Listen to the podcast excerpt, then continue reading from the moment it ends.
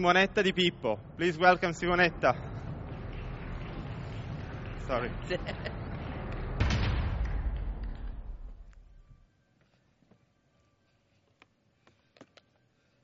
Hi, everybody. We start? Okay, here we are.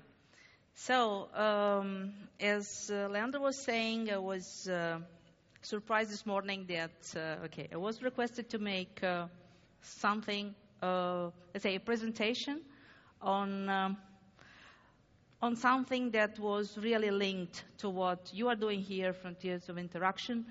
And I thought that Beyond the Earth Limits is something that uh, uh, we can really talk on uh, because it's really uh, what is strictly linked to what Frontiers of Interaction means inside. So, um, just briefly, um, uh, I would like to describe what you see here. Uh, what you see here on the screen is the International Space Station, which is the biggest space cooperation project, project in the world. And uh, we are really not only developing the space station, which is this lab orbiting 400 kilometers above our heads, um, not only, as I said, developing, we are developing the space station altogether uh, worldwide, uh, but we are also managing it day by day internationally. And to start with, to give you the feeling of what we are doing day by day, I would like to start with a short video on the last uh, space shuttle flight last July, uh, which is a clear example of what humankind can do to invent the future. Go for main engine start. T minus 10, 9, 8, 7, 6, 5. All three engines up and burning. Two, one, zero, And liftoff, the final liftoff of Atlantis on the shoulders of the space shuttle. America will continue the dream. Roger roll, Atlantis. Houston now controlling the flight of Atlantis. The space shuttle spreads its wings one final time for the start of a sentimental journey into history. 24 seconds into the flight, roll program complete. Atlantis now heads down, wings level on the proper alignment for its eight and a half minute ride to orbit. Four and a half million pounds of hardware and humans taking aim on the International Space Station. 40 seconds into the flight, three liquid fuel main engines throttling back to 72% of rated performance in the bucket, reducing stress on the shuttle as it goes transonic for the final time. Engines now revving up, standing by for the throttle up call.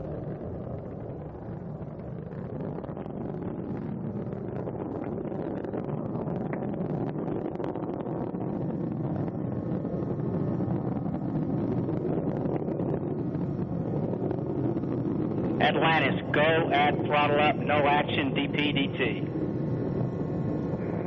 Go with throttle up, no action on DPDT. That call from Capcom Barry Wilmore, a transducer, instrumentation only, no action required.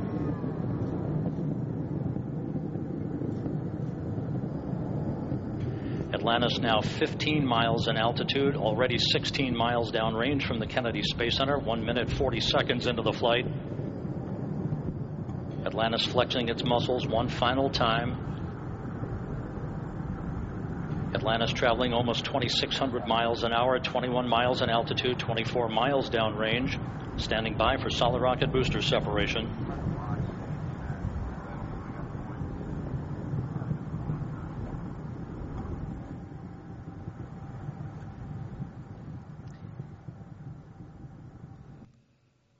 Okay, so where they go with the shuttle, and not only with the shuttle, uh, we go usually to the space station. And the space station, as I said, is the, this huge lab in orbit. You can see from this picture how big it is. It's more or less uh, like a football field. And uh, in this very special picture, you have still the last shuttle docked to the station. Um, we had 135 shuttle flights uh, during uh, all the period of time in which we had this big beast flying um, into low Earth orbit. And I have to admit, I probably attended uh, more than 20 flights, and uh, more than 20 shuttle flights. Uh, and uh, still, the last time was I was really um, emotional about what was going on, because when you are there, you feel the strength of what humankind can do uh, to bring technology and to really innovate towards the future. So it's really something that is pervading my life also today when that the shuttle is, is gone. But we are starting a new era, and I'll talk about that just uh, in a few minutes. Um, then, that's what you can see from the space station. Um, and as you can see, th- that's the Earth, and that's Italy. And it's during the night, even if night and day for them, for the astronauts on board the space station, means that they, since they um, have an orbit uh, every 90 minutes, they really see a sunset and a sunrise every, every 90 minutes. Therefore, you see, for them, night means something different than what night means for, uh, for us on Earth. And then, uh, this is another very special picture, taken, by the way, by an Italian astronaut. And uh, you see that the, the, that is the uh, Soyuz capsule, which is the uh, Russian capsule, still the same, more or less. Um, the, the, same capsule which was used by Yuri Gagarin the 12th of April 1961 when we had the first man going into orbit. Uh, and uh, this is a very special picture, and I put it here just because it shows that the, the, the, um, uh, the Soyuz is docking to the space station in an autonomous way. So it's completely automated procedure. And uh, just in case there is a problem in the, in, the, in the sequence, then the astronauts inside the space station can intervene and can uh, modify the, the, the, trajectory. But still, this is done since long completely in, automated, in an automated way. But then, to become an astronaut, uh, what does it mean? It means that you have to study a lot. It means that you have to be fully dedicated. It means that you must be flexible and really uh, following, the, you have to follow the procedures really very strictly. So you must be in, in, um, in a certain way leader and follower at the same time. And you need really, as I said, a big, big, um, let's say, dedication with a lot of training. And therefore, I would like to show you this short video, which was taken for the 1998 class of astronauts, NASA astronauts. And we had in this uh, class two uh, European astronauts, by the way, two Italian astronauts, Paolo Nespoli and Roberto Vittori. And I believe this is really interesting to show you what it means to be prepared to become an astronaut. It's uh, my pleasure to present the 1998 class of astronauts.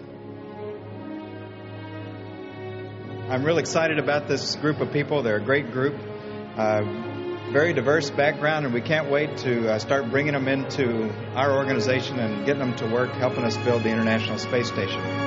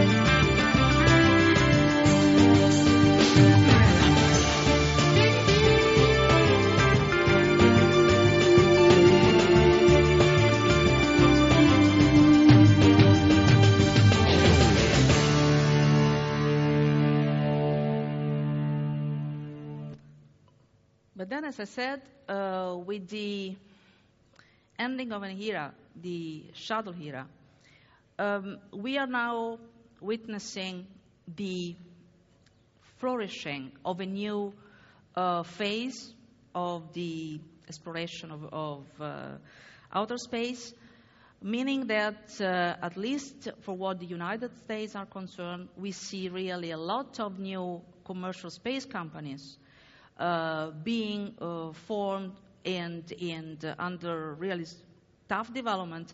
And uh, last week we had a big event. in reality, it was two weeks ago.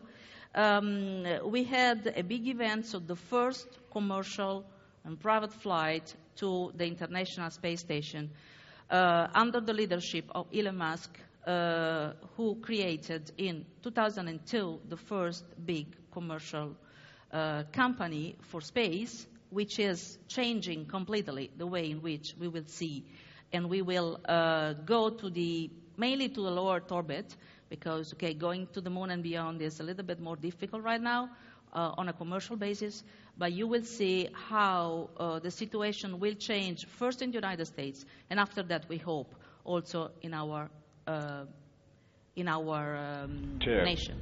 nine, eight, seven, six, five, four, three, two, one, zero.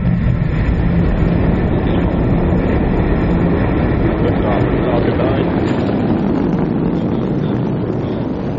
Falcon 9 has cleared the tower. Starting pitch kick.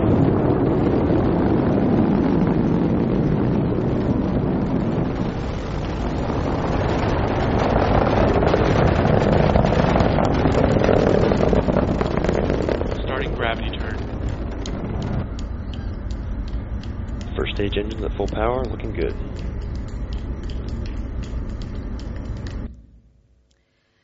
And this is the uh, Dragon capsule, which was on top of Falcon 9, which is exactly the launcher and the mission you just saw uh, during the, the, the launch phase. This is the first time, and this is a picture by NASA. You can find it on, on the NASA website. One of the first pictures of a private, capsule uh, docked to the space station. Even if still the ISS, the International Space Station, is a government management, uh, managed uh, facility.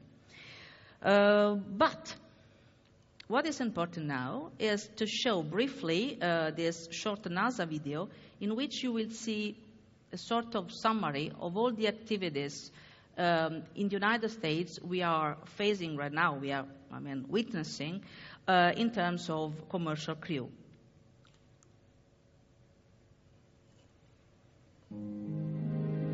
Ten, nine, ignition sequence. We choose to go to the moon in this decade and do the other thing. Not because they are easy, but because they are hard. One small step for man, one giant leap for mankind. One, zero, and liftoff. Mission complete, Houston. After uh, serving the world for over 30 years, the space shuttle earned its place in history and has come to a final stop.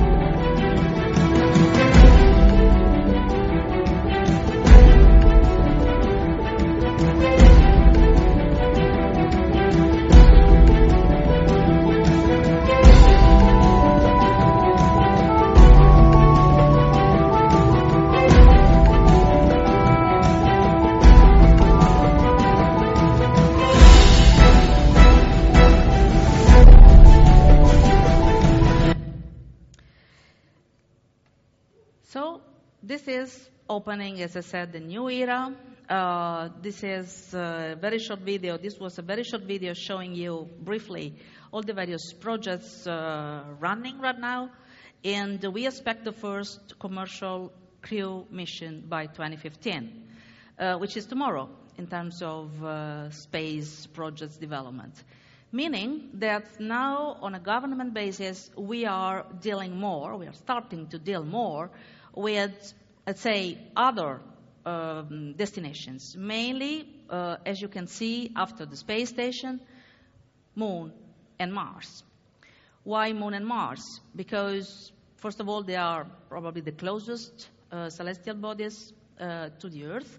And second, because you know you need the right technology to go there. You have to plan to develop technologies to go there. And then also because humankind, with small group of people, have to adapt to, uh, in, I mean, living uh, outside and beyond the Earth limit. The Earth limit is not so easy as uh, uh, one can think of.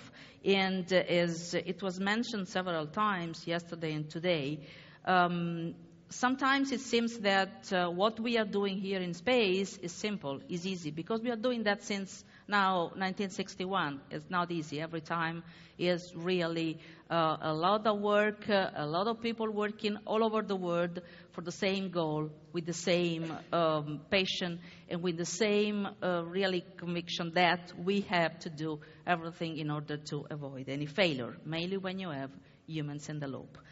And therefore, uh, let's just uh, talk about the moon. This is a wonderful picture, in my opinion, taken by the space station of the moon. Now, uh, I would like to show you a very short video with no music, silent. I need just the room dark. And it's something that is taken, has been taken by a Japanese mission. It's a video very short, which, which will show you how it's important to have um, let's say, a clear understanding of the uh, reference system to which you are looking to. Meaning that if you are on the Earth, you see the solar system in a certain way. If you are on Saturn, just to make an example, what you have around is completely different, just only in our solar system.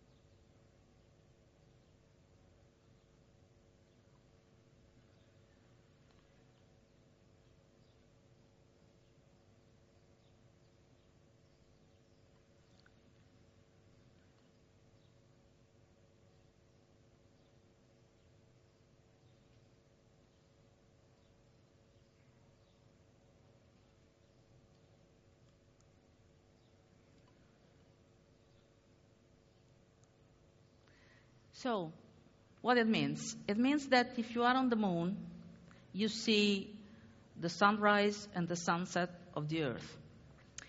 And if you are on the earth, you, you see the sunrise and the sunset of the moon, of the other planets, and of the sun. Now, again, it depends where you are. Up to now, we have been, as humankind, mainly on the earth. And the limit uh, of the Earth boundaries had been breached in a way or another, only to go to lower orbit and with just a bunch of astronauts in the Apollo era on the moon. Now, what we are working for is to have an international cooperation mission in order to go first to the moon and then on Mars to stay there and to learn how to live in space beyond the Earth boundaries. But if we look at our Milky Way, our galaxy, you see where the sun is. I hope you can see it. And it's far away from the center of the Milky Way. And I can tell you, uh, we are now discovering during these very days a lot of other planets in our galaxy, around other stars, which can be similar or which can be considered similar to the Earth under certain conditions. Meaning that we have a lot to explore beyond the Earth limits. But our star is really, let's say, scaring us in a way or another. And I'll show you why. This is a very interesting video, very short, showing a solar flare. And you will see that the power of our star is so strong that not only you have the flare, but we have also a sort of solar rain back. Pay attention.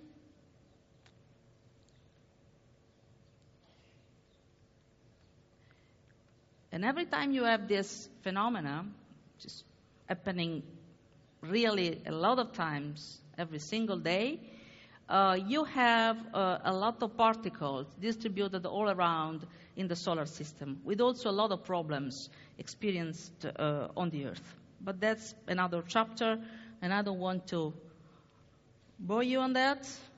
What I would like to show you now is what we have discovered with a new uh, NASA mission called Kepler. This uh, spacecraft is going around in the solar system and is discovering new planets. And the very interesting uh, story here is that this new planet is going around two stars, not only one. And you see, you can find really a lot of different things in our solar system. I'll try to be quick because I see Leandro. but this is very interesting, very short, showing what will happen. We are coming from the deep, cold reaches of the solar system, flying in toward the sun, passing the orbits of Neptune and the binary pair Pluto and Charon. We are seeing our home system as it may look about 5 billion years from now. Looking closely, we see that something's gone dramatically wrong with the sun. Its fuel supply running low, our star now swells in size, becoming a red giant, engulfing the orbits of Mercury, Venus, and our Earth. The sun now goes unstable and puffs off shells of plasma and gas. Eventually, hurling outwards the components of what will become an immense fluorescent nebula for all the galaxy to see. What remains of the Sun now shrinks down to become a dense, cold white dwarf star, the lonely cinder of the former planet Mars as its closest companion. Meaning that our next destination on the long term must be Mars. You will see from Mars the Sun like this, far away, and you will see the Earth from Mars like this, really small. This is uh, Valles Marineris, the Grand Canyon of Mars. And uh, we believe that in the past this was the situation with some water around. And therefore, what we are working on uh, all over the world is on what we call terraforming Mars, meaning that